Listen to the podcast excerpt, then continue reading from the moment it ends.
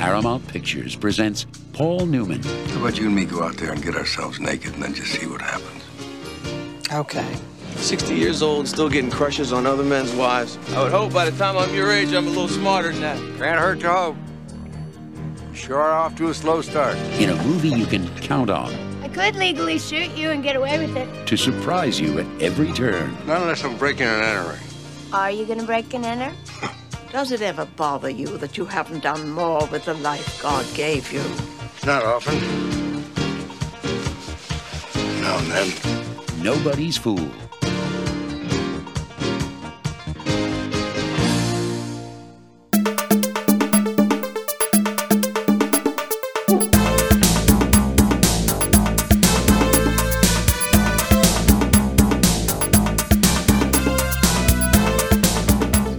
Just finished shoveling um, all the all the studio walkways.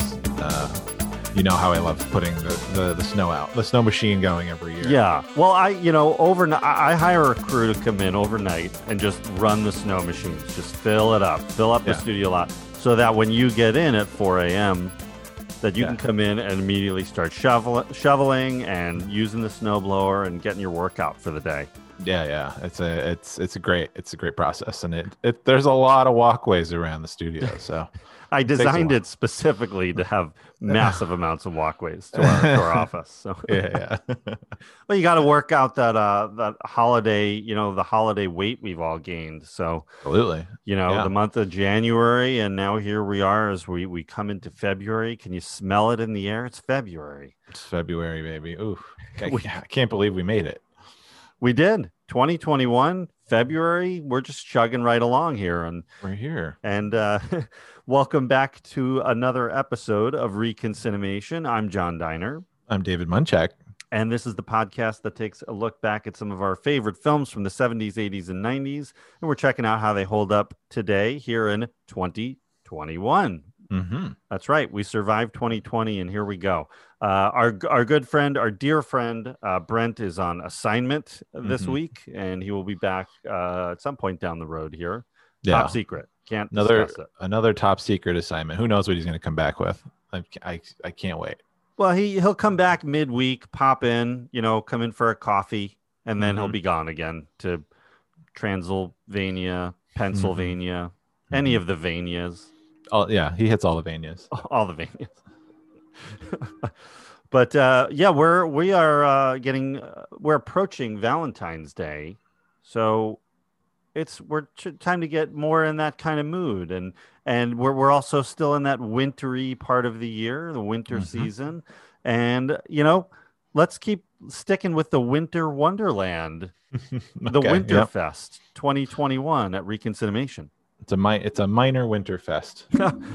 yeah, last year we had a, a winter wonderland for uh, what two months, and now we're just gonna have a, a smaller version of that. Of course, we had uh, what do we have? Last episode was Shoot to Kill, so we were cold, very cold in that one, wintry through Mhm. the mountains, and and here we are in uh, upstate ish New York, and Mhm. another wintry season. So I'm Mhm. still in the mood for these snow movies. What about you? Uh, I'm I I don't I don't know. I find them overwhelming. Too much snow. The, the the the movie we're gonna cover just it was snow and slushy uh, all the time, the whole time. I'm like, they just kept shooting in this. Just, oh my god. yeah and that's part of the part of what i really enjoy about this movie is the way the way it makes me feel when i watch it Mm. And a lot of that is the visuals of the snow and how you can almost feel how cold it is there and and we'll, we'll come back to that but uh we are talking uh this week we are discussing the paul newman film the robert benton film nobody's fool from 1994 yeah. and this is our, you know, every year we've got to get Paul Newman in. I mean, he's uh he's my guy. He's my top guy, Number one actor. number one, and got got to get him in every year. And wasn't it? It was about this time last year that we covered Slapshot, right? last year. Yeah, Really? I yeah, thought I felt it feels like ages ago. two like years feels- ago. Was it two years. years ago? I It feel like was it's two years. years ago. Wow, maybe, that's right. yeah. So no, I mean that was a great. That was our first. Was that our first Newman? No. Yeah, Slapshot was our first Newman. That, that's right. That was two years ago, and that was uh, year one. Then year two, we looked at the Towering Inferno, Yeah. And right. year three, we're looking at Nobody's Fool. There we go. Back to the Paul. Uh, welcome back. Um, I uh, I had not.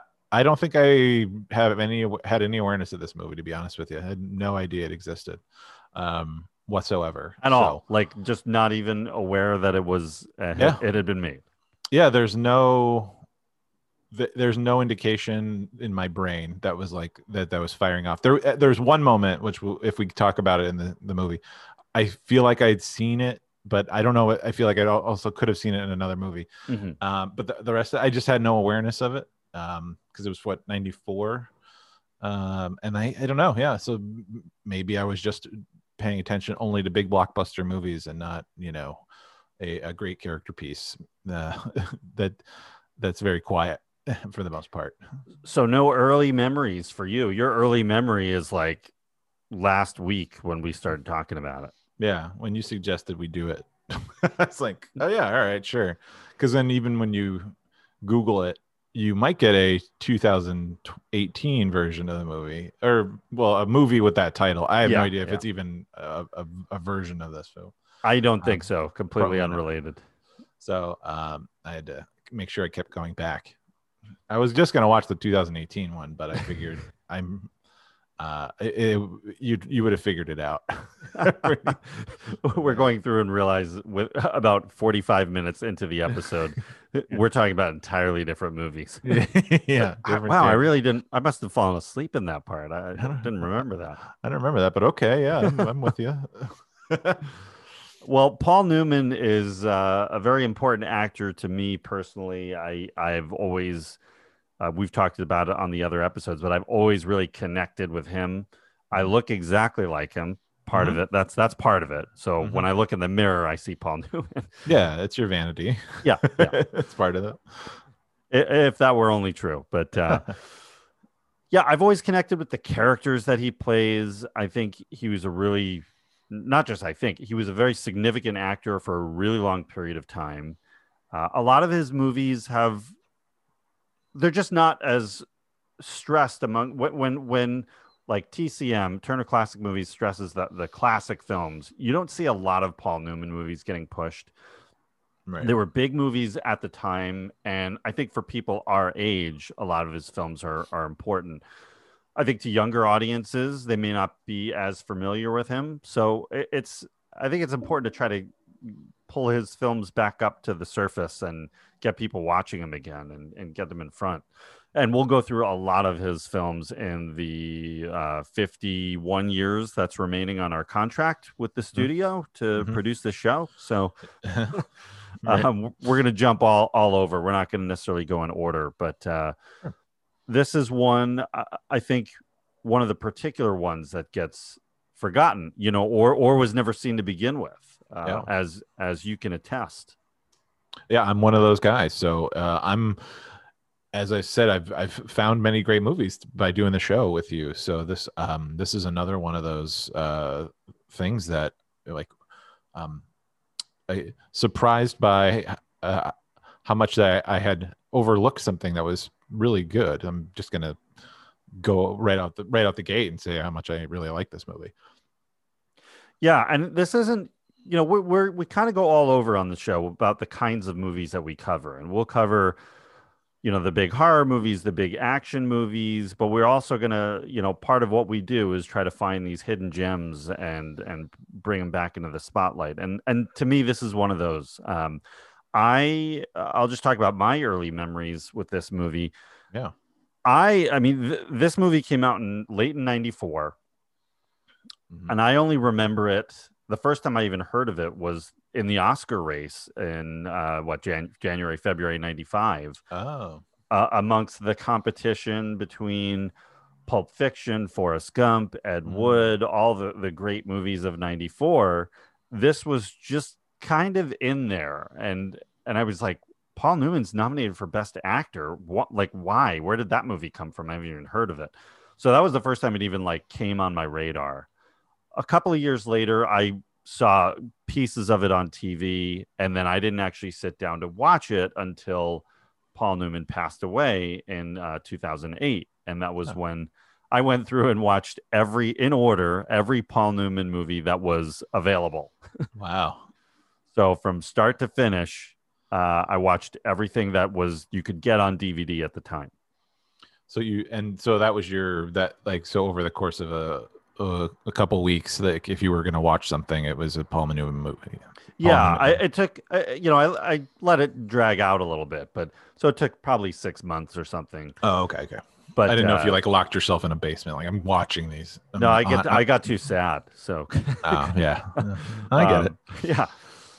Uh, but yeah, this was the that was the first time I I really sat down and watched the movie, and I was I was captivated by it. The the performances are uh, you know part of what I love about this movie is how real it feels, and what drew me to Newman's characters, a lot of his characters, is that they always felt like real people. hmm You know, yeah, th- that's it didn't he didn't do a lot of the big blockbuster movies of course we covered one of the few ones he did towering inferno right, right. But even that guy is kind of a a real a real uh, you know local guy. He seems like any guy that li- lived in your neighborhood that everyone knows who this fellow is, and and but like all these characters are also different. So like they all carry his charm just because he's that he's just that guy with that it factor. Mm-hmm. um, but he plays a variety of different people um, with different different attitudes uh, uh, that I think like it's it's amazing. So he, he's fitting into the role as written, and he really makes a meal out of um, like he, with his with his his like he gets such good lines in this movie. The the writing of this film is fantastic. I really love this script. So pairing like a great script with his ability, I mean, oh, like what a treat.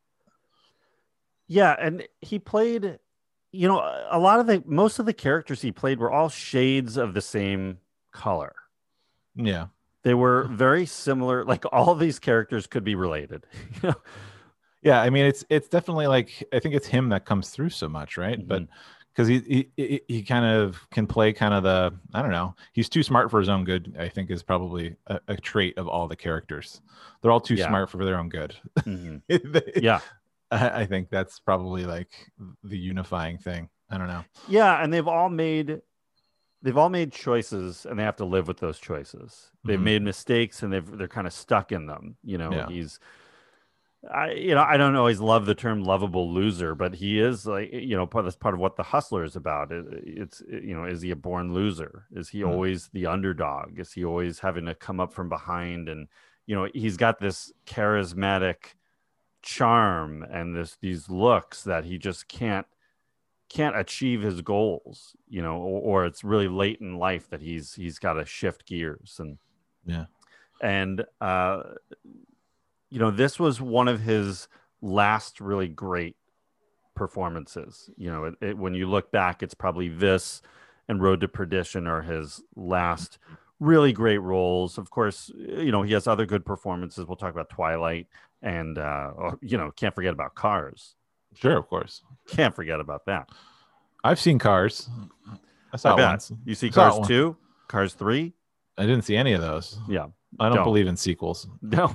And well, Oh. he's he's not in them, so there was no reason for Oh. me to see him. So Okay, got it. Well, he, he had passed on by that point, right? yeah, and thankfully they uh, did not just replace his voice. Okay.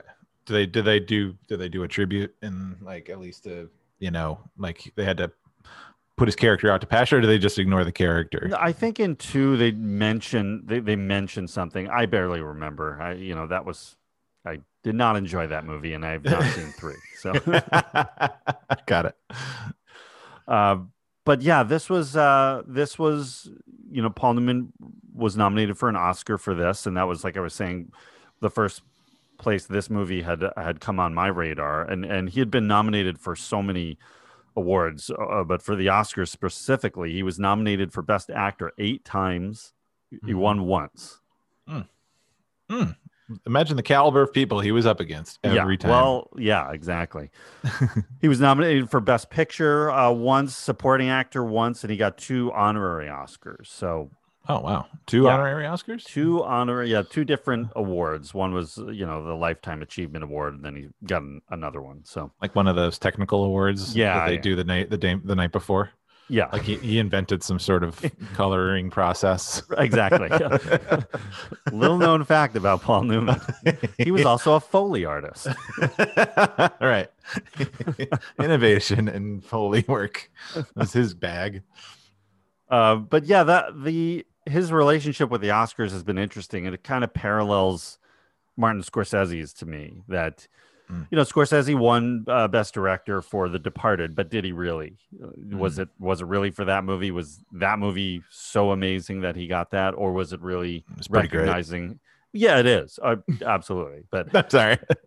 but was it You're right. also kind of acknowledging all the Yeah. losses he had and all the other great films? I mean, Yeah. to not win for Raging Bull and then that movie be nom- you know declared the greatest movie of the 80s and and uh, some say of all time and that those movies were passed over Yeah. uh sort of Mistakes acknowledging were- that yeah yeah mistakes are made and as time goes on you know there's there's a, always that look back of like what what should have been the rightful like winner that year because you like once ti enough time has gone by you get a sense of the history and of the of, of the time and the era so things hit in a certain era but is it is it really the best movie is the best story that was told that year Mhm. um i you know it- it's it's interesting when really smart people like expose those and and like you know kind of do the differences between those five movies back in Mhm. you know whatever 87 or or whenever year. Yeah. It's like oh wow. Uh and, and they take into account the cultural relevance like where you know these, some of these movies get these awards and then no one thinks about them ever again. And they're right. like they have no impact like other than the impact of that year. And so you have to think like what's the value of these films if they don't have any lasting impact? Right. Um what's the quality? I mean know awards aren't everything though so exactly yeah. You know? But it was uh, that that occurred to me when I saw that you know he's nominated with Tom against Tom Hanks and Johnny Depp and John Travolta and and uh, in '95 that was a huge deal. And I, and I remember thinking that oh they're just you know that's the standard just throwing it at one of the you know somebody from old Hollywood giving them a last hurrah. And this is let me just preface this this is before I fell madly in love with Paul Newman so. Oh wow I think I'd only seen like maybe Butch Cassidy by this point so i see. uh the and then when i saw you know later when i discovered newman and then especially when i watched this it finally solidified that no this is a this is a this is a fantastic performance. So Yeah. it was it was deserved. It wasn't just given to him. Yeah it was a, yeah they didn't just hand a hand a nomination to him like uh yeah well earned nomination absolutely well uh, yeah because i remember thinking like when kim basinger got nominated for la confidential that Mhm. that was sort of a handout and and lauren bacall got nominated for something years later that i felt like eh, i don't know you know it's just another chance to put them in the spotlight and that didn't really deserve it but Mhm. uh, I don't think that's above, uh, you know, or beyond uh, the uh, the academy to do something like that. But this was, uh, in, in hindsight, was definitely deserved. Well, these awards are they campaign for those nominations. You know, we got whole teams and studios campaigning for those nominations to Mhm. even, uh, you know. So when it comes down to voting for the final nominations, I'm, you know, there there's already been a lot of like political stuff going on and and uh, handshaking and all of that, and and you know the encouragement of of uh, of a spotlight of certain individuals. So. Um, and then it happens all over again once the nominations are out, right? So Yeah. Well, yeah, and, and the I think the awards had more importance in the past than they do now. mm-hmm. doesn't feel like with the amount of ways to watch films now and the streaming services and and uh, how many awards shows there are I, I don't think it's as uh, relevant as the award shows were all the way through into the 2000s where it really meant something to be nominated a and then win that oscar Sure. Yeah. Yeah. It's it's it's changing quite a bit, right? i mean i've won four and they felt great Yeah. but Each what one. do you? But you know, one of them's a doorstop in your garage. Exactly. right? Well, what once after the first one, what else are you gonna do? what are you gonna do with them, right? what does it all mean? What's the point? One's a paperweight for my dog's paperwork. Your dog's paperwork. Yeah. Uh, okay, so uh, th- just in case, you know, for those that are listening that maybe don't remember the film, Mhm. uh, Paul Newman stars as Michael, uh, or sorry, Donald Su- Sullivan, who is a small town handyman type uh, in North Bath, New York, who has probably lived in this town his whole life. He is on his own as an older man trying to take care of a lot of people in the town. He's Mhm. sort of it's it's one of those small towns where everybody knows each other Mhm. Mhm. and he's at this point in his life where he's dealing with mistakes he's made in the past in the a fractured family relationship with his own son and his ex-wife who we actually barely see and these difficult relationships with a lot of other people in the town but they have this interesting kind of love-hate relationship with each other and Yeah. where is he going to go? He has uh, his son and and now grandson come back into his life, and it's kind of forced on him. Of what are you going to do with the rest of your life? Are you going to keep doing what you've been doing and just stagnating, or are you going to make something out of yourself, or at least maybe not nothing, not anything major, but like fix some of these relationships before you die? Right. And yeah. yeah. Yeah. Like, what is it? What is what is what's a complete life uh, that you've lived if if you haven't, you know, you don't have friendships and relationships with family and all that. I mean, he just he seems to be Sully seems to be a guy that you know throughout his life it it, it didn't seem to matter um, that uh, like he had the you know he's got rivals and friends in the same town and they all and i mean he's suing his his the, the one contractor yeah, but he also plays poker with him and you know sort of takes care of him but like and the guy sleeps on his couch. Like there Yeah. are these boundaries that are crossed that are really interesting that people seem to be okay with.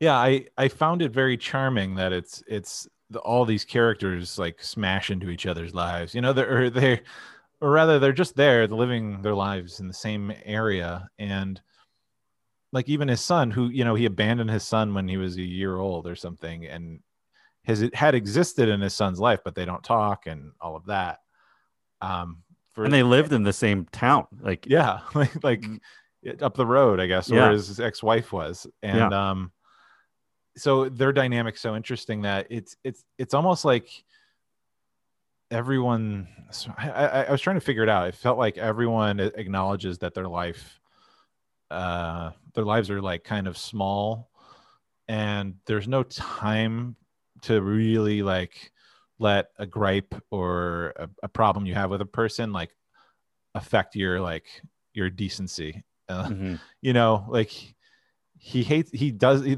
he they gen like his son genuinely doesn't like him but they still are like decent to each other and can have a, a normal conversation the the the problems that are are there aren't always the focus Mhm. um it's sort of the present moment seems to be the focus um for for everybody and they they acknowledge the past and everything but so it's like whether it's with his son or with with uh bruce willis's character Mhm. uh it-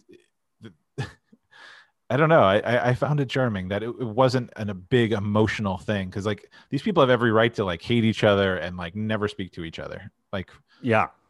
you know for for a lot of different reasons but it's like there's no time for that what's the point you know you you got to live in this town together so you know Make It- the most of it.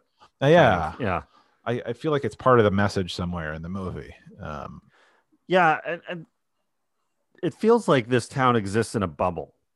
You Mhm. never see outside of it. You only hear of the, you know, the son had been a teacher at uh, University of West Virginia, I think it was. So you know, you only hear of one thing outside of it. Everything else exists within this little bubble, and that doesn't. So they're, it's like they're forced. It's like they're always going to live here. They're always going to be here. They might as well make it work somehow. Yeah.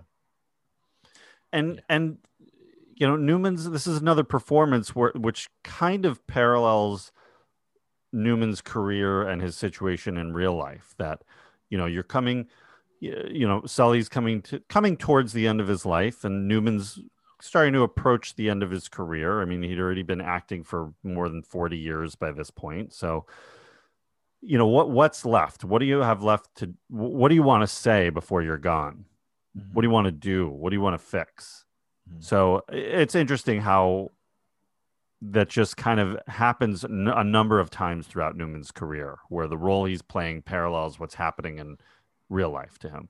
Right. Yeah. We sort of talked about that in Slapshot a lot. Yeah, exactly. Yeah. Yeah, Yeah. Slapshot's definitely one of those for sure. Yeah. Yeah. And he's an interesting guy too because very only very early in his career do you see him doing the like movie star stuff.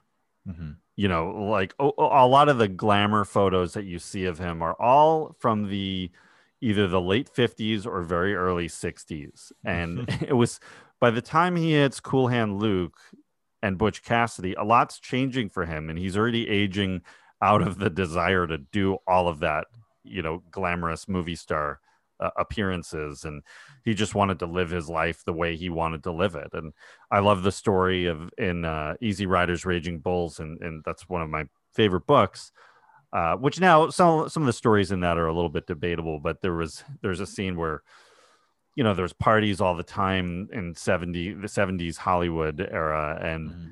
Newman was one of those guys that he would show up first to make an appearance at the party. He would have a drink, and then as crazy Dennis Hopper and Jack Nicholson and everyone was sort of like arriving at the party, Newman's walking out the door. You know? Yeah. So he like said hello to who he needed to say hello to, and then he's out. So Yeah. So he played the game a little bit, but he wasn't he wasn't up for the shenanigans uh, right, right, that everyone else was. So yeah. class act all the way.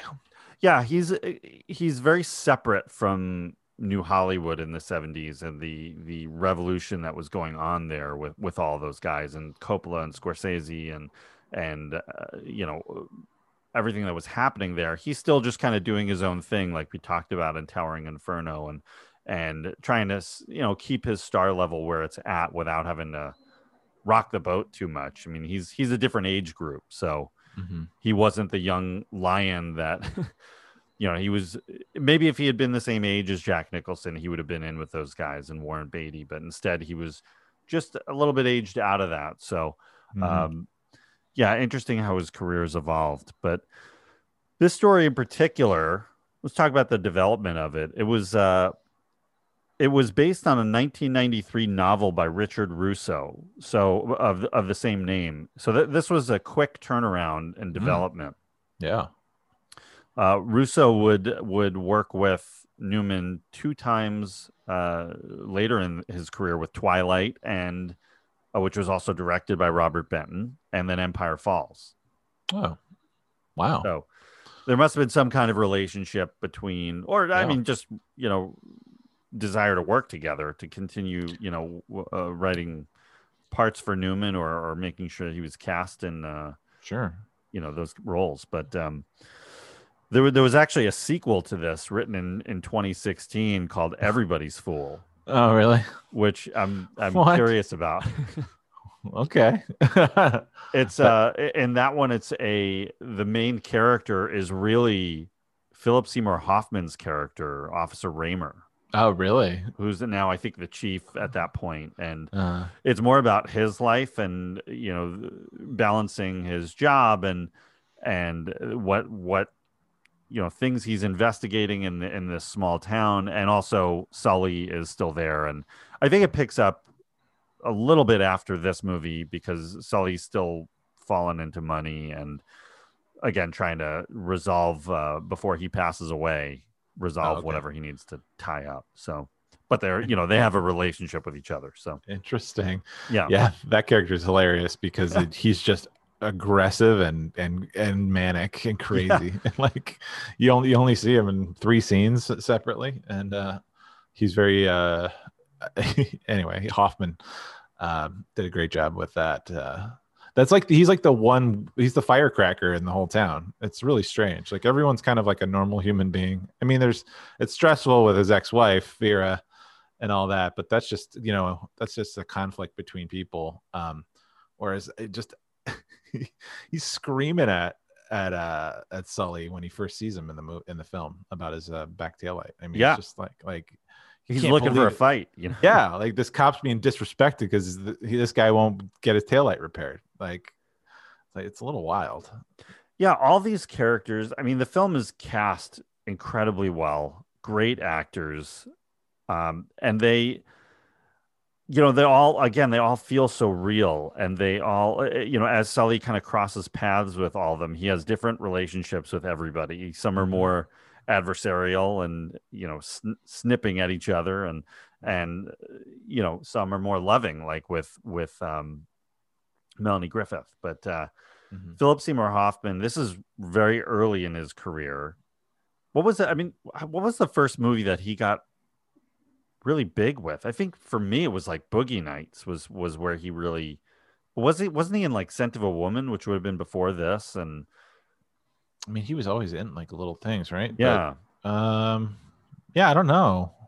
oh no, it was Twister. Scent, that was Son it. of a Woman, yeah. and then Twister. Twister is where he. That's where he broke out. Who could Uh, ever forget him in Twister? He had done. Yeah, he'd done so many things. Yeah, that's probably that's that's. uh Wow, boy. 19, nine, the 90s would see him more. I'm just looking at his. his He's his, in more uh, things than you think. Yeah, he's all over the place. Oh, playing so many interesting characters. but Uh, yeah his character here is really just just itching for a fight and he's so aggressive and he he just wants to bust somebody and Yeah. you know I- think that can happen with people who have this pent up aggression of living in the, these small towns is that Mhm. there's just not enough to do for some people yet they're stuck in this town so Right.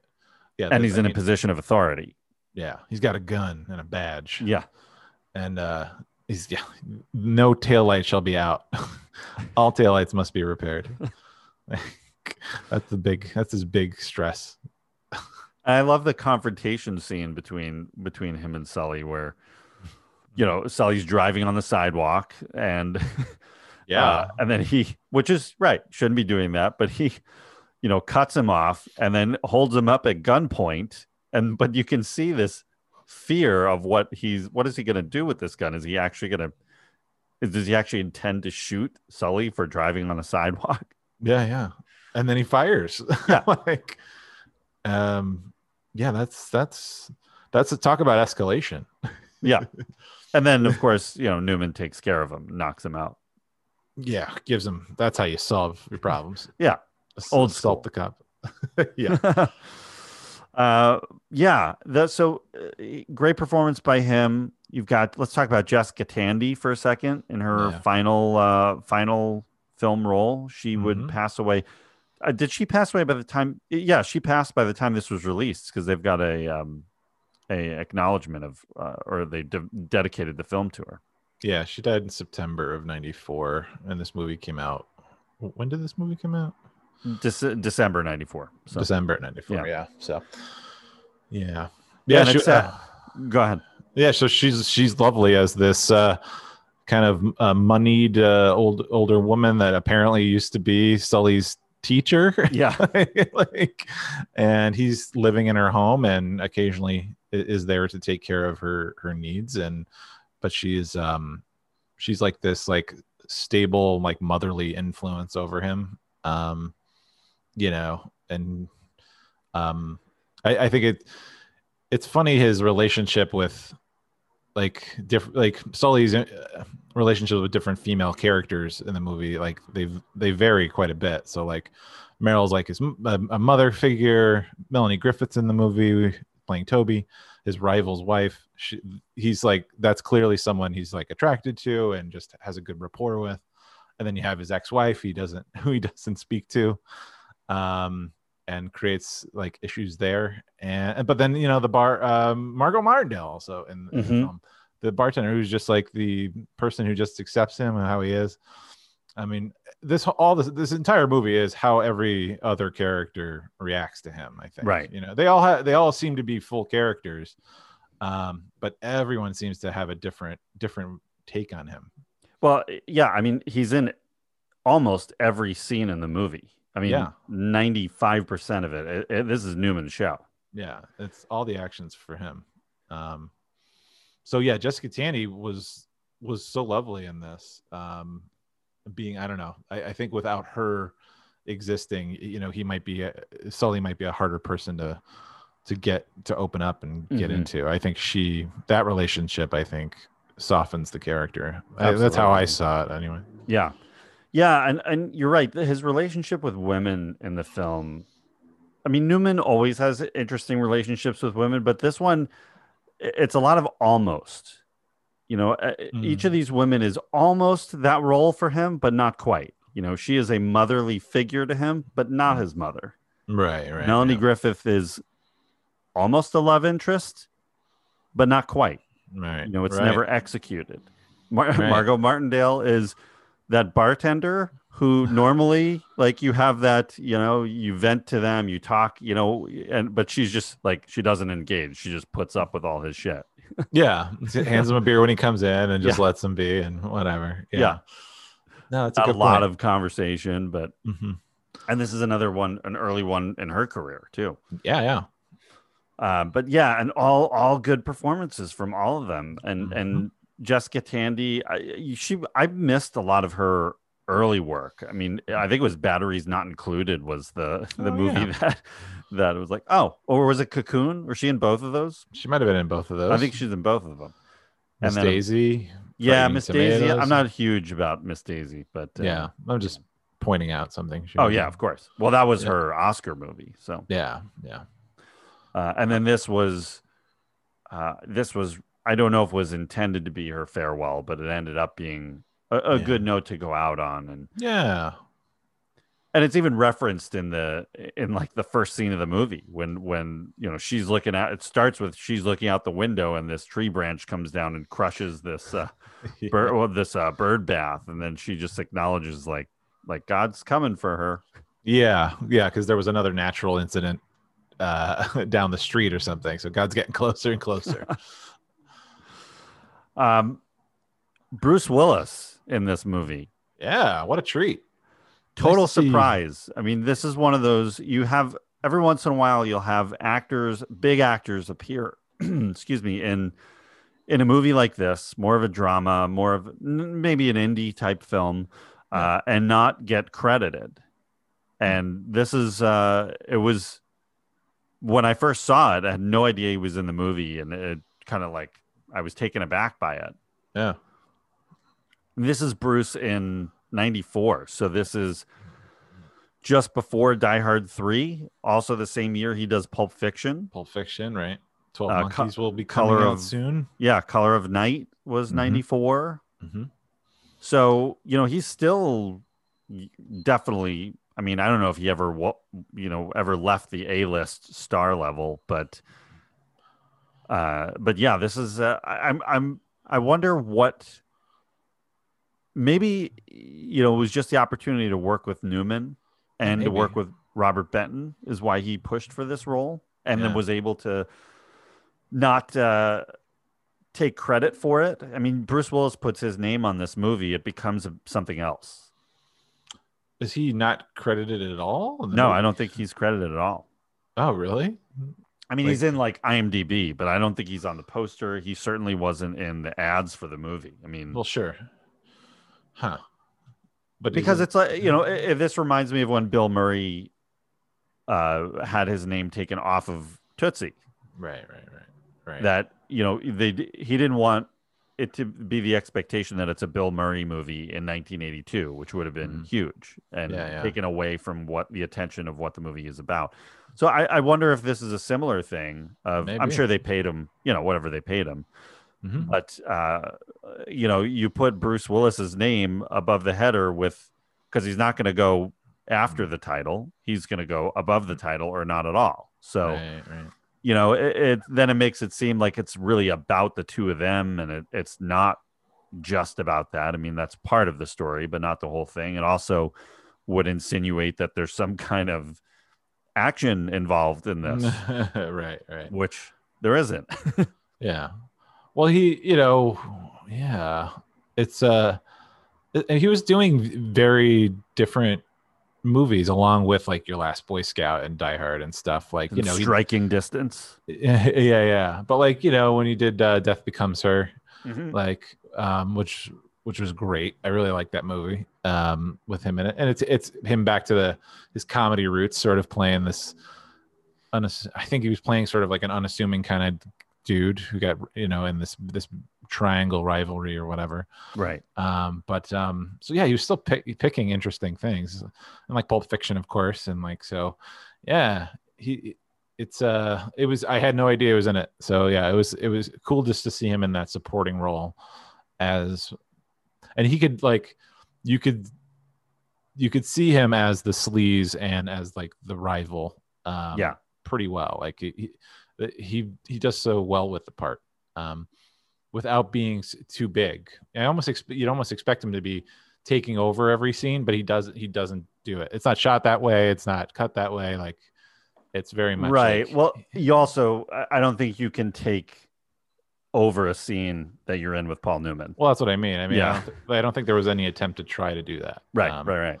so he just he was there um perfect foil to him Yeah, it's an interesting time in Bruce Willis's career where where I think he was trying to shift to to see what else is gonna you know you can't do action movies forever or can you as he, he did kind of prove you could but you can I think at this point he was trying to do I think that's what Color of Night really was was an attempt Mm. to show like hey I've got I've got legs here I can do Yeah. other things I don't have to jump off buildings and out of helicopters and uh, and all that stuff but um, Sure.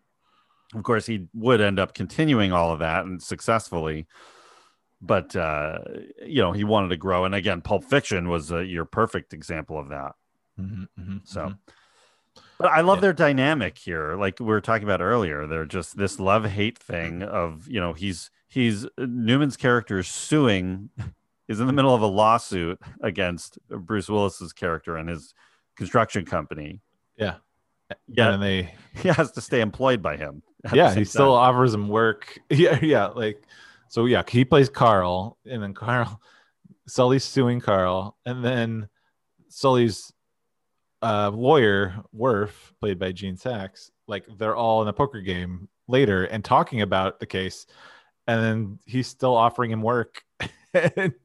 It's just I lo- I loved it. I love that they didn't have to be they may they definitely don't like each other, but they could be they could be people in the same room together. And- Yeah, and there's they they taunt each other constantly. You know, they have this this uh, back and forth all the time. yeah, You know, Carl's uh, company sort of is like the construction company. It seems like in the town that Yeah. they they kind of control all the projects. So if if Sully wants to work, he's got to at some point work for him. So he keeps thro- Carl keeps throwing him these odd jobs and always paying him off the books because it can't be on the record that he's still working for him. So right, right.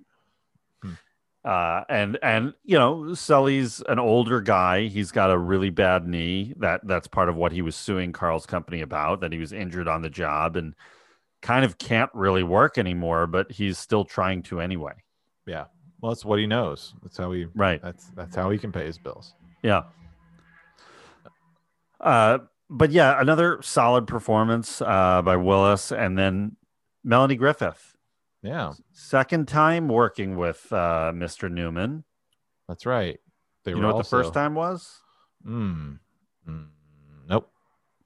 The missing it? drowning pool Oh, cool. 1975 so very young very very young melanie griffith uh, we did talk about her a little bit in our night moves episode Mhm, mhm. last year which you can find in our archives at www.reconcinimation.com uh, yeah I, they're they're dynamic too you've got a big age gap between the two of them Yeah, it kind of annoyed me a little bit. I I like the idea that, um, yeah, but like they, they have such a great rapport together, and they understand each other. They have they have good banter. You can see actual affection for one another between them. So it's real chemistry, you know that that I think works. Uh, but I got disappointed at the end where like she that she was almost willing to go through with it like go away with him and be with him even though it seemed like it, it was gonna fall apart anyway, like Yeah. immediately. Like Carl wasn't wrong. He's like, she's gonna be crying and you can't handle it and all that. But she was like, I think she knew as soon as she got in the car that it wasn't gonna work, and they both understood it. It was like this fantasy. So I, so I'm glad it wasn't like a thing that almost it probably just never could have happened no matter what. But I, I, I was just sort of annoyed of like pu- pairing a beautiful like younger woman with the older star of the movie. Yeah. kind of, kind of annoyed me a little bit. Like, Yeah, if, I- if I have a gripe, it's sort of that. Like, I, I hear you on that. I think uh, that that's one that's one thing I, where I think it is a little bit salvaged is that they don't pull the trigger on it. That yeah, they acknowledge it's it's really about the flirtation and the mystery of it. That that's the sexy the, the sexiness of it. yeah, uh, you know, if you actually went through with it, it wouldn't it would never live up to what the the mystery was. So yeah. And I mean, there's relationships have relationships that occur like that in real life. That it's just sort of like you dance around like being an emotionally available person for someone, and you can talk about what your life together could be in like these passing moments. But then, but could you really be together? And Yeah. it, and uh, even if Sul- like Sully says, like a few years ago, I definitely would have done it. But even then, who know? I mean, we didn't know the character, but it just seems like even then it, it just couldn't probably work um yeah, because it just didn't feel right to either of them so i do like that it, it ended up with like a resolution between them um that you know the fan it could it just can only remain a fantasy um the, the movie gets a way to like wrap up every like dangling thing it sets into motion like all in Yeah. the last like 15 minutes which Yeah. it's kind of cool like everything sort of gets a resolution or Yeah. an answer um uh by that by the end but I do agree with you, and I have a problem with it too. Of of older male stars with younger female, Mhm. you know, co co stars, and and in a in a sexual relationship, or you know, there was a movie that just came out. I don't know, a few months ago. Kevin Bacon and Amanda Seyfried as a couple. what Now, wait. I love Kevin Bacon. Okay, yeah same. But and no he looks younger than he is.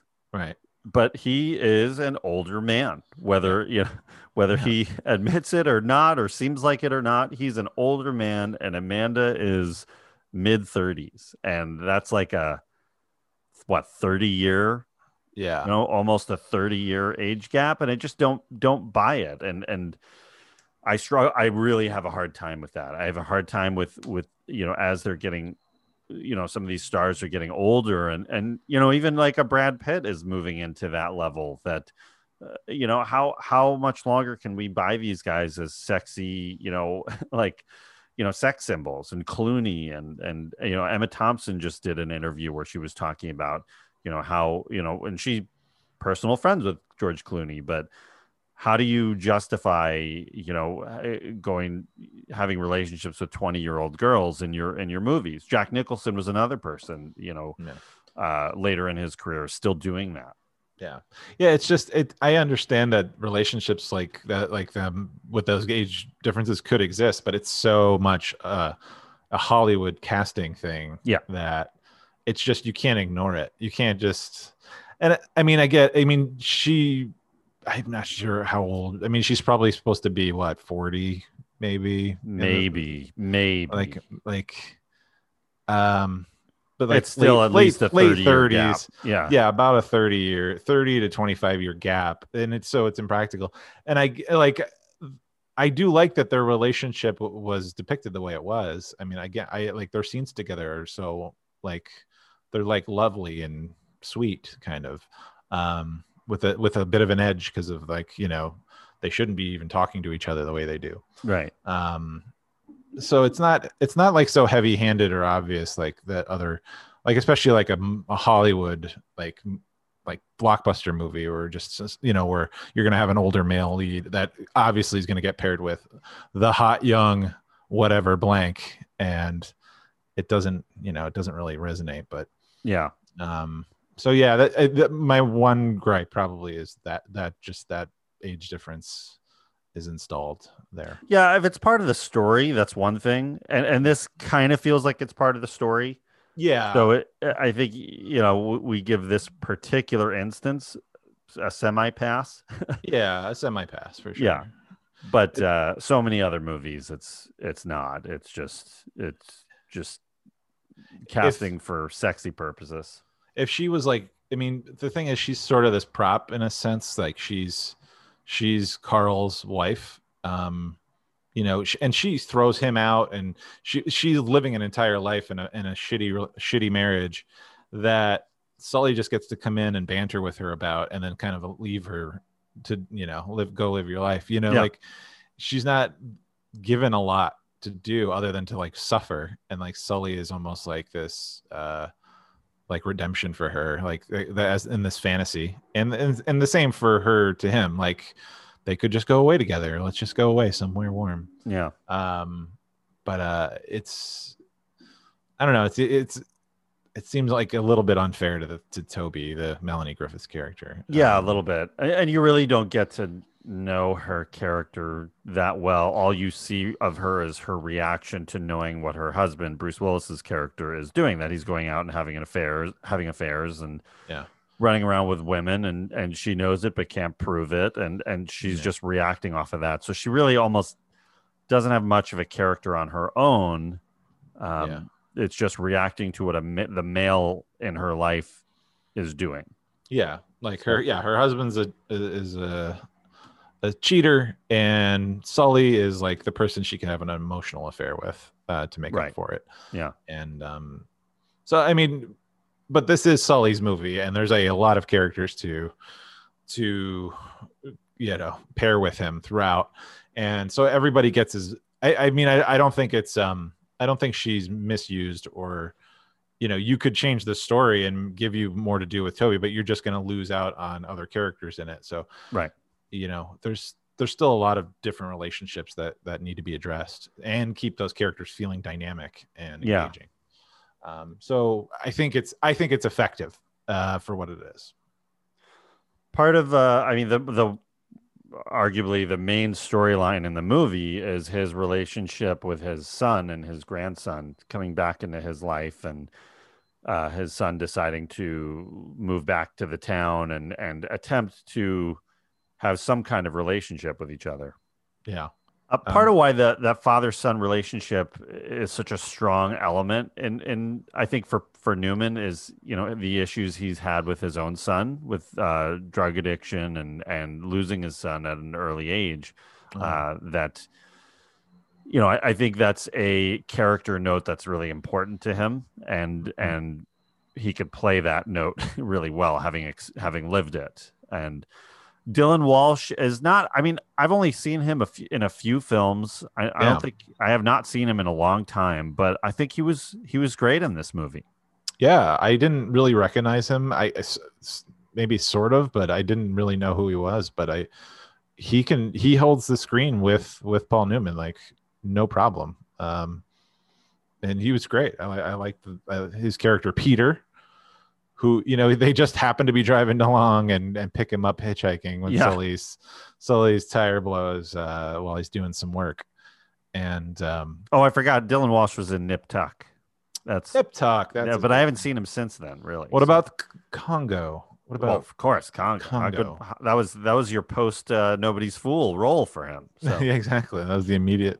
Um, but uh, he, you know, it, I think it's it's so effective of how it, when Peter and his wife and his family pick up Sully, there's a whole you get a, an, an idea of their backstory, like from right then, because Yeah. even like his wife, played by Catherine Dent, do, doesn't seem to like Sully at all. Like probably just just you know, would your wife like your father if he abandoned you when Right. you were a child? You know, Right. like you know, um, and they do say stuff about the relationship and with the, the ex-wife and all of that, but there's a lot of energy that goes between all the adult characters in there um, pretty quickly to, to give you a sense of like how the relationship really is. yeah, it's it's you know you can tell that he's like a lot of the characters in the movie. They've they've given up on on Sully. Yeah. You know he's he's gone through his his son has gone through his heartbreak through his you know whole life and um, he just doesn't have it anymore. He doesn't have that uh, spot to go to for that. Not that he can't love his dad. Right. um, but he doesn't have that uh, that same i don't know. It's hard to explain uh, hard to describe but it's just not the same. He can't get to that level anymore. And and Well, he think, talks yeah. about it in the bar too that Mm. that you know he thought about it you know he asks sully like did you ever think about me? And he says yeah uh, sometimes Yeah. and then he just said i thought about you every day Yeah, yeah. and Yeah, that was heartbreaking heartbreaking I know it's such an it's such, yeah, it's a gut wrenching moment. Um, yeah, I think it, it's like you said, everyone sort of gets to a point where they can just sort of be done with him. Like so, there's Peter's not there to make strides to improve the relationship. Um, and he accept he certainly he basically accepts his father for who he is and doesn't have to like him but can still interact with him and you know work with him. And they slowly build up their relationship. Um but even still it's not like even by the end of the film it's not like everything's fixed now. Everything's No. lovely. Because Yeah.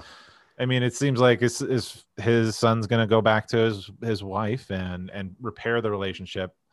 You know sully acts as a um as a like a, a an early a warning system like his he doesn't want pete to do what he did and like just not ex- you know just walk out or just accept the things that they are instead of like trying to fix it. Right. Um so you know but i yeah i really enjoyed their relationship. I i like that none of the characters seem to they don't need they don't act like they need each other. Even though all these people in this town they do need each other and they they understand it but there's no emotional like like it's not overdone you know you you Yeah. you can buy that people exist because sully's in almost every frame you you they're trying to tell you that like all these other characters have full lives that are going on that have nothing to do with sully so that's what's masterful about the script and the direction because you know you if sully was was the in every scene you know a poorer screenwriter i think would make that sully more of like a, a deity like everyone reacts to him and really we don't care about them unless he's on the screen. But I, I feel like all those characters are given such a dynamic life that you can you can buy that he's just going to kind of appear in their lives as necessary. And they haven't been they're not just waiting for him to appear. You know what i mean? So Right, i i, I yeah. think i think it's really deft uh, of of uh, how the story plays out.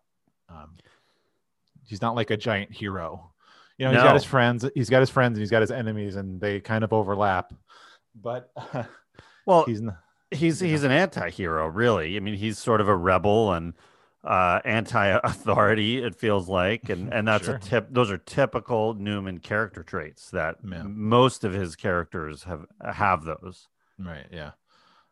It it's funny how the character Hattie uh, foreshadows uh, that you that of driving on the sidewalk.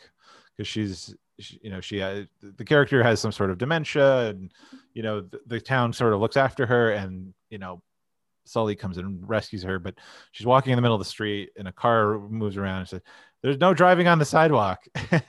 And then I think probably within half an hour uh, Sully's literally driving on the sidewalk uh, to chase down his friend. Yeah. So um, nice little all, all these all these closed loops in the movie you know you Yeah. get the, the well that's that's strong writing for you. That's uh, absolutely. yeah that's you know written we we haven't met well i mentioned his name but robert benton is the writer director of the movie and uh another really important filmmaker i think. And yeah. uh he excels in these movies where that are really based in reality and real people with real feelings and real human emotions going on and and kramer versus kramer i don't know if i can ever watch kramer versus kramer again that Mm. that uh you know once i had kids like just to see the true heartache that the kid you know that that the child feels in that movie and the way that the that the parents just cannot cannot keep their relationship. It just it won't hold, and and this is an after effect in how they're handling how they're handling that or or not handling it. Um, is you know uh, uh, that's arguably his best film, but I think this is get right up there with it. That you know he's nailing those feelings and and really bringing them out. It's the relationship with the appearance of the grandson that is really what starts to trigger change with Sully's character. That you know he starts to doesn't have that stereotypical. I mean, he he's got the scene where they drive together, but you know he's having fun and and and sort of seeing a second chance with the grandson and then it's all kind of occurring to him that you you've got to like try to fix some of this stuff and mm-hmm. i agree with what you said that at the end of the movie it's not like him and his son are best friends and they're gonna live together and they're gonna you know yeah. Hang out all the time but but uh there's some kind of repair work done there to their relationship to just tighten it a little bit yeah yeah, I think it, when Sully sort of rejects like going to Hawaii, it, it's not because everything he has now is so amazing. It's just that it, it's like my life can continue to get better, and I don't have to run away from it. Like like that seems to be he's got a lot of good things. He's realizing how good he he kind of has it, and he, he, can continue making that happen. Um, yeah, I love that. I think yeah, I think I think you're right. It's like everyone is um it's all very human and sully treats he treats everyone sort of the same in a sense uh, depending on how he feels about them though uh, yeah but um, you know he's he doesn't like talk down to the grandson and he doesn't pretend that he isn't a shitty father to his son. Like he it's like his ego isn't in the way. Like there's no ego that gets that that takes sully over you know? It's just sort of his it's just his choices and his and his feelings of like not you know not living up to a, a stand the other people's standards. And he's just well that's just what had happened. And you feel like he he he's not what do i want to say? I, I feel like he's he understands like all the shitty things he did um happened and he isn't saying well like screw it like it doesn't matter and this is my life now um but he's finding opportunities to make it better, I guess. And I yeah, think you're yeah. right. Once the once the grandson will uh, is sort of introduced, and he sort of has to, he just helps him. Like this, the the grandson ran away. Yeah, and hopped in his truck, and he didn't even realize it. Right. Um, with all the conflict going on at his ex-wife's house, and um, and it, it it creates an opportunity for that connect a new a brand new connection in his life as a grandson that he didn't even know existed, I guess, or at least didn't, and you know, hadn't seen in years. Yeah. yeah and it's that you know where the, after the grandson runs away in his truck and then they go have the ice cream in that restaurant they start talking and he starts realizing that his son's life is really not that great that he yeah. You know uh, sully's never really made anything with his life. Like he runs away from his problems or he avoids his problems and he's never really achieved anything. And and uh, you know i think bruce willis's character acknowledges it that like you know at one point in the movie that you have like you have all this opportunity and you have all the the smarts and you've got the the uh, know how to do things but you just never take advantage of it and never you know make something out of yourself. So yeah. You know this is where he changes that and he at least tries to be a, a good you know that he says in the movie too that he's somebody's grandfather. So yeah. you know that means something now to him. And then through that you know maybe he can repair things with his son a little bit.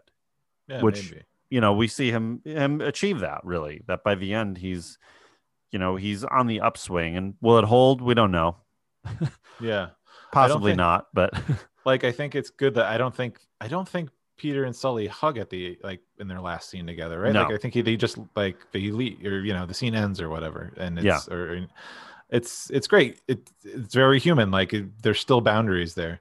But how how you, how great was that scene with Will with the ice cream and Will is just explaining his little fantasy about like how mom and dad are going to get divorced and then this is going to happen and then they're to then they're to get back together and they won't fight about money and uh, all other things and you're just i mean the the more the interesting shot is that it's just Newman watching him. Yeah, like, it's Sully's just watching this kid's like fantasy worlds uh, being described.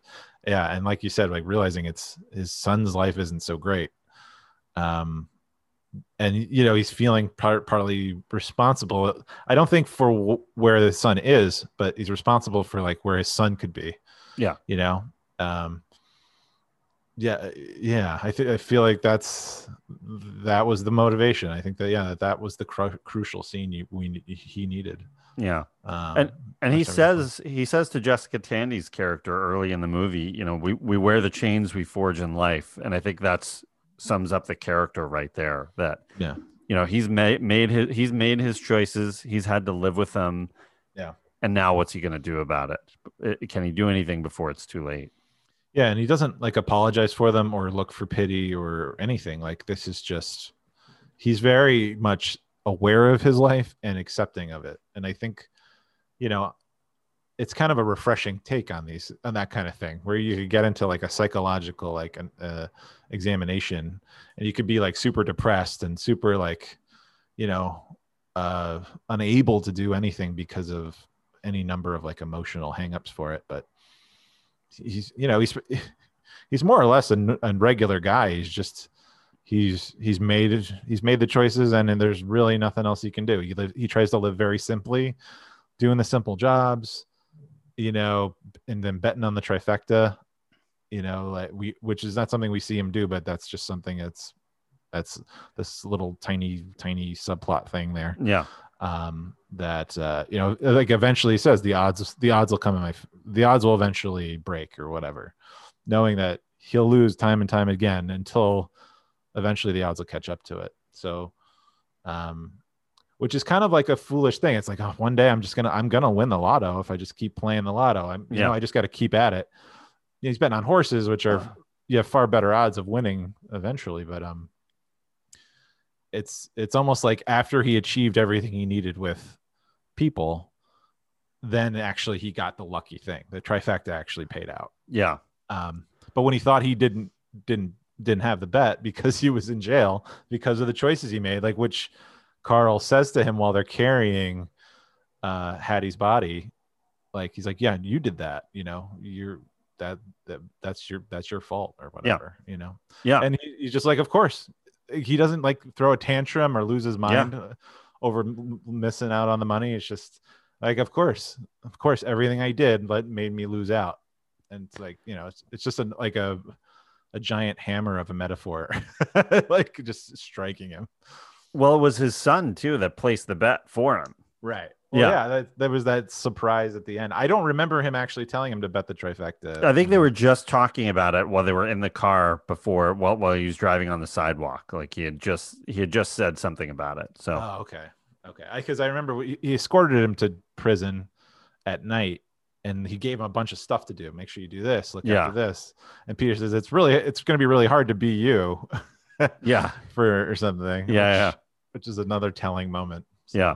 Yeah. This is just a brilliant screenplay. It really is. It's it's it's well crafted and and you know, we talked earlier about how the film makes you feel. Like for me when I watch it, like I feel that small town. You know, I grew up in what was a small town. It's it's not really anymore, but Mhm. uh it was, you know, in Westchester, New York and it's called Somers and and it was you know, I this was and it's funny because this movie was shot in Beacon and Poughkeepsie, New York, which is like 15, 20 minutes away from where I grew up. So I, I know this area, and maybe that's what I'm recalling is like how it feels to walk in the, you know, uh, the how cold it must feel there, and what it feels like to walk in that sludgy snow, which there's so much of in this movie. I mean, it's either like kind of like ice on the grounds, or it's that that's sludge, you know. Yeah.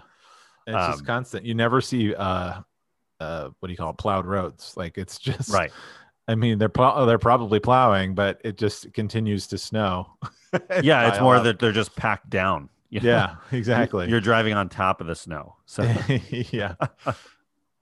Uh, but yeah, it's. Uh, I, I think. I think part of that really adds to the tone and the feeling of the movie. That the cinematography is is really well done. It's not.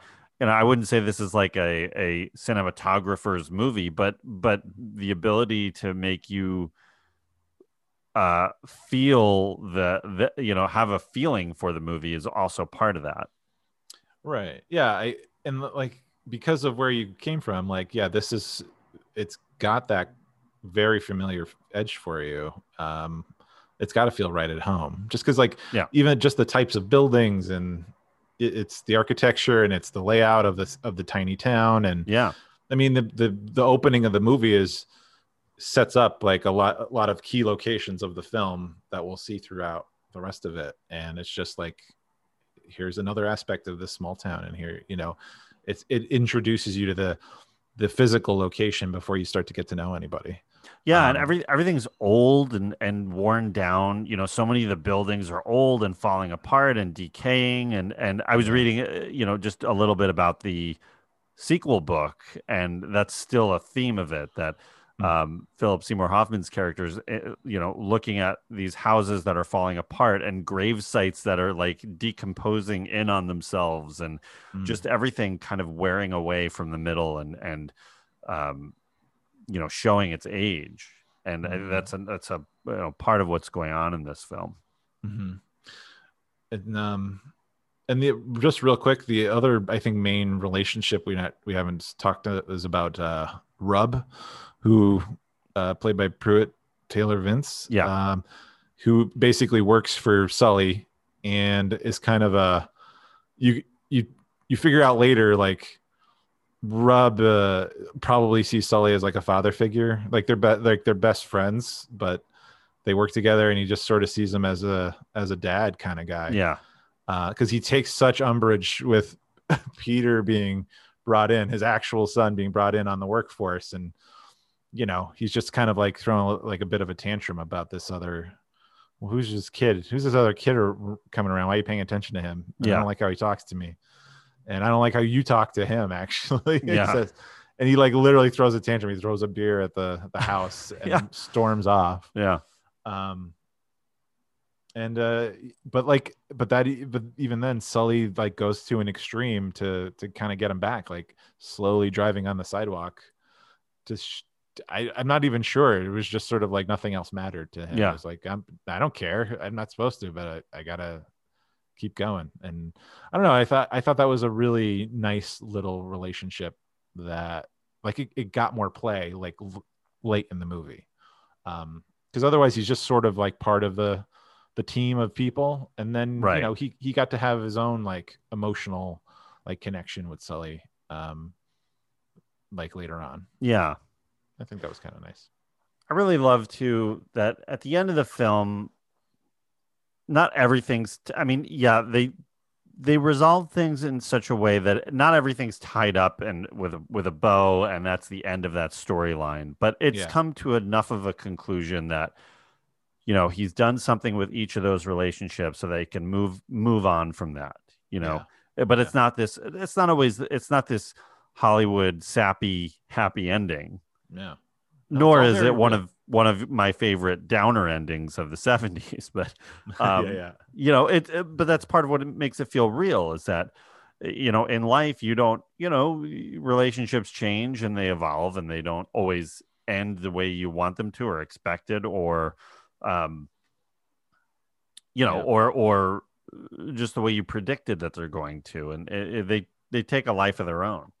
Hmm Yeah, they uh that that that's what I really I, I think I could just keep coming back to it where it's like it all feels so real and so down to so down to earth and like yeah nothing is so perfectly done and finished. It's not hollywood at all. It's like it's very it's it's people uh who all have to go to sleep and get up the next day and continue with their lives.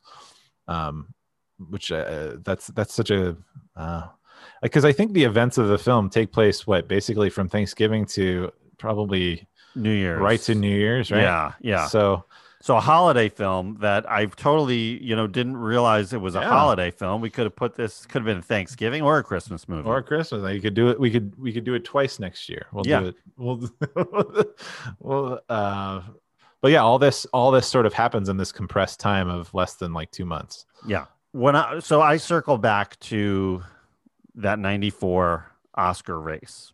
Mm-hmm. When I come back to it now and I look at who's nominated in that category. Mhm. Looking at it now, for me, like Paul Newman wins that award Mm. in hindsight. You know, Sure. I don't think I, I'm not in the Forrest Gump camp. Like that movie to me has not aged well. Mhm. Uh, I think it's, you know, uh, the the the legacy of this movie. You know, I I wouldn't say that this movie has a huge legacy. It's part of Newman's body of work. It's part of Robert Benton's body of work, and Mhm. but it's not. This is an Oscar style movie, especially in the '90s, but Mhm. it's not in your face like Forrest Gump is. Like Forrest Gump is like begging for an Oscar. Oh yeah, Oh, Braveheart yeah. is begging for an Oscar. It's like Yeah. I am doing this for the trailer and for these moments that the Academy will vote for. Yeah, yeah. I need a powerful, powerful, cutting edge kind of moment to to to, sh- to summarize what these films are. Yeah, Forrest Gump has it. Braveheart has it. Like, Yeah, and I can't take those movies seriously anymore. Um, you know, not that there's not, especially with Forrest Gump, there's other things that work really well in the movie, and and Mhm. uh, not to say that Tom Hanks is a bad performance because of course he's not. We love Tom No. Hanks here. love Tom Hanks here. Uh, but this performance is so much more understated, and it, it feels to me it's about feeling, especially with when you're talking about Oscars, it's about what feels real, you know, in, in that world, and Mm-hmm. and this was a difficult, uh, you know, group to come in with. Like I said, Pulp Fiction, Forrest Gump, Ed Wood. Uh, I'm trying to remember what else was '94. I'm sure there were other uh, other big movies but um you know so it's easy to see how at the time this one could just slip you know fall to the wayside even though it's you've got a titan with paul newman here um, that those are the flashier flashier performances and um, i would say you know it's really now i would put it between newman and and johnny depp as ed wood but even that's you know a very over the top character Well, I'm looking at this, well, Ed, uh, John Depp wasn't actually nominated, was he? i thought he was was he not No, I'm looking at this. It's actually it was Hanks and Travolta, Right. Newman, then Morgan Freeman for Shawshank, and oh then, shawshank yeah and then Nigel Hawthorne for The Madness of King George. right Um, so was was it the year before? Well, I don't remember. Uh, Did Ed Wood did Ed Wood come out in the same year? Ed Wood was 94, yeah. Because Okay, Martin so- Landau, it was Martin Landau that won uh, supporting actor that year. oh, you're right, you're- yeah. Yes. But uh, I think attention wise, you know, when you look back at 94, Yeah. those are the movies you, you talk about, whereas this one is. Um, even uh, of course, Shawshank gets a lot of attention, uh, uh, attention too, and well Yeah. deserved. But um, yeah. Uh, but this is uh, this is uh, you know my sleeper performance of of '94. Yeah, absolutely. Um, I I'm I'm with you on that. The boy, he did a great job. Ah, Well, let's talk a little. Uh, let's talk a little box office, shall we? okay, All right. I like the bo. So the movie comes out December 23rd, 1994. Uh, It comes. It's got a slow roll, a limited release. It comes out in just a few theaters, and eventually, uh, you know, expands in in January of '95. It had a 20 million dollar budget. Uh, that opening week is only 92,000, which is, uh, I think, pretty good considering it's in like seven theaters. uh, oh, it's its first opening uh, or its first week in wide release. It's seven million, and it it uh, lands at number five between Dumb and Dumber and House Guest, your Ah. your second favorite movie of all time. House guest with is that wait Steve Martin and Uh-huh. And Queen Latifah. That's bringing down the house. He does a Oh. lot of movies with house in the title. Ah, okay, I couldn't. Wait, then which one was House guest? Is that Uh, with Goldie Hawn. Goldie? Yeah. um, it ends up with uh, 39, about 39.5 million uh, worldwide. So it does it does turn a profit there. yeah. Uh, it's the number 41 movie of 1994, falling between City Slick- Slickers 2 and On Deadly Ground. Ooh, Three movies that couldn't be more similar. Right. And Uh, then, well- uh, as far as the Paul Newman movies, box office wise, this Hmm. this lands at number twelve, uh, behind The Color of Money and ahead of Silent Movie, which is a, a Mel Brooks film. So yes. yeah, so I think you know for I'm surprised they hear a twenty million dollar budget. So a lot of that probably went to Newman and and Bruce Willis I'd have to say, right? It's and Melanie be- Griffith maybe. So Yeah, I, I'm assuming the cast were demanding, uh, you know, uh, des- deservedly so, lots of Yeah. money to be in the movie. So, yeah, yeah, I mean, how much are hotels in Poughkeepsie? Can't be that much. very expensive. Yeah, probably two fifty a night. That's true. Yeah. uh, so where does this? Okay, I, and I know you haven't seen all of them, but of the Paul Newman films that you've seen, Oh boy. so think about that. Which ones you've seen? Uh huh. Where does this one kind of fall for you? Oh boy. Um. Because you've seen obviously Slapshot, Towering Inferno. We know Mm-hmm. you haven't seen Color of Money. We've discussed this. that that's come up. or Um, The Hustler. Are you, cool Hand Luke. Have you seen that? Uh, no, I've seen The Sting. I've seen Butch Cassidy. Right. Uh. So yeah, not a lot of his So, films. All right. So with those, Hudsucker Proxy. Uh, no, I didn't. I didn't see that. Okay. So of those ones, where does this one fall for you? Um, I guess Slapshot, Towering Inferno, The Sting, Butch Cassidy. Nobody's fool. um, this would be in the top half of the list of those five movies. Mhm. so probably, probably two, two. I think maybe Nice. Behind what? Butch Cassidy or The Sting? probably, probably the Sting. Honestly, I really Yeah. enjoyed the Sting. I, right. I like the Sting a lot more than. Oh, Butch Cassidy's so good too. I don't know. Uh but uh, top two or three. Yeah. So really enjoyed this one. Slapshot's Yeah. great too, but you know, I probably honestly I'd probably rather watch this one before I again before I see Slapshot again. Yeah, this one this one falls ahead of Slapshot for me. Um, this is probably I don't know. I really enjoyed it this time. It- this was probably top eight. You know, I've seen so many of the Newman films, and and you know your Cool Hand Lukes and Butch Cassidy's and Hustlers and Color Money. Like those are going to be in the top four. Those are probably my top four. I would, you know, I think this one for me ranks ahead of the Sting. Um, this one, this one is probably now within the top six. I'd say. All right. Wow. Yeah. Okay. Yeah. Oh, I have seen Perdition, Road to Perdition and All right, yeah, and Cars, but uh yeah, cars, still not neither one are still getting up there. But, yeah. So I still have a lot of Paul Newmans to go. And before I can really get a good list going. Yeah, if you're a fan of of Newman and you haven't seen this one, it's it's it's really a must see. Um, it- it's one of the best of his films of the later part of his career, if not Yeah. the best. So this is an official reconcinimation must see movie. you must run out. we need some it. theme theme music for that. Yeah. It's a must see. Uh, well, yeah, it's always good to look back at uh, at Mr. Newman. He's missed every day by me, Mm-hmm.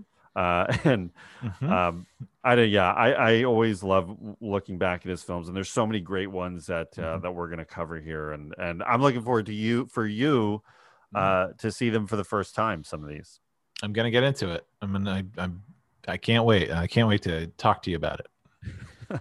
you can see the world of Paul Newman through my fresh eyes. yeah. Uh, Paul Paul's my forever Valentine. So as we get closer to Valentine's Day, um, I'll be celebrating with a glass of uh, J and B or something. There you go. There you go. in a in a room alone with no lights, just thinking about Paul Newman. It's funny how you have the the uh, a Paul Newman headshot above your your front door, and every time you're leaving the house, you kiss your fingers. You just give him a t- you just give him a tap as you're Yeah. walking out the door. You know, like like you're like in the Notre Dame locker room, hitting the hitting the inspirational quote over the. well, we Yeah. almost we almost called it, you know, Paul Newman Studios, not Reconciliation Studios. yeah, we were very close. Very very close to that close second but um all right cool well we uh we have a, a good lineup the rest of this month and uh we're going to be coming your way the next couple of weeks uh so stay tuned for that you can always uh check out us on our social media uh platforms at reconciliation podcast on Twitter, Instagram, Facebook, and and all that all those things. so Yes. feel- feel free to drop us a line there and and uh, send us a suggestion or or what you thought of an episode. We're always happy to have feedback with you guys. So uh, always appreciate that. And and don't forget to uh, you know drop us a line on uh, you know a, a rating and review on Apple Podcasts and uh, Spotify and Stitcher and where, wherever wherever you listen to podcasts. It, it helps the show and, and boosts it up uh, in the the scope of things. So Yes. Always appreciate that. And uh, quick thank you to our friends Ek Wimmer for the theme music. Don't forget to check out his podcast Laser Graves. And our friend Curtis Moore for the poster, as usual. He works very hard for us, and we pay him nothing. Oh. You haven't been paying him this whole time? I well, the checks are in the mail, so Oh, okay. All right. no. But thank you to those guys, guys. and uh, I'm looking forward to coming back with you next week, uh, Munchak, and we'll see if uh, we'll see if Brent is able to join us. If he's back from his assignment, we'll see. We'll see. Hopefully, he's not dealing with some sort of vampire bite Oh, I, or or not. lycanthropy. that would be bad. We would. So, Oh, and hopefully, he would tell us if he was going to turn into a, a, a battled wolf. Yeah, there's no vaccine for those yet, so They don't have those yet. yeah, no, yeah. All right, guys. Well, uh, you take care. We'll see you on the next episode of Reconcinimation. Bye now.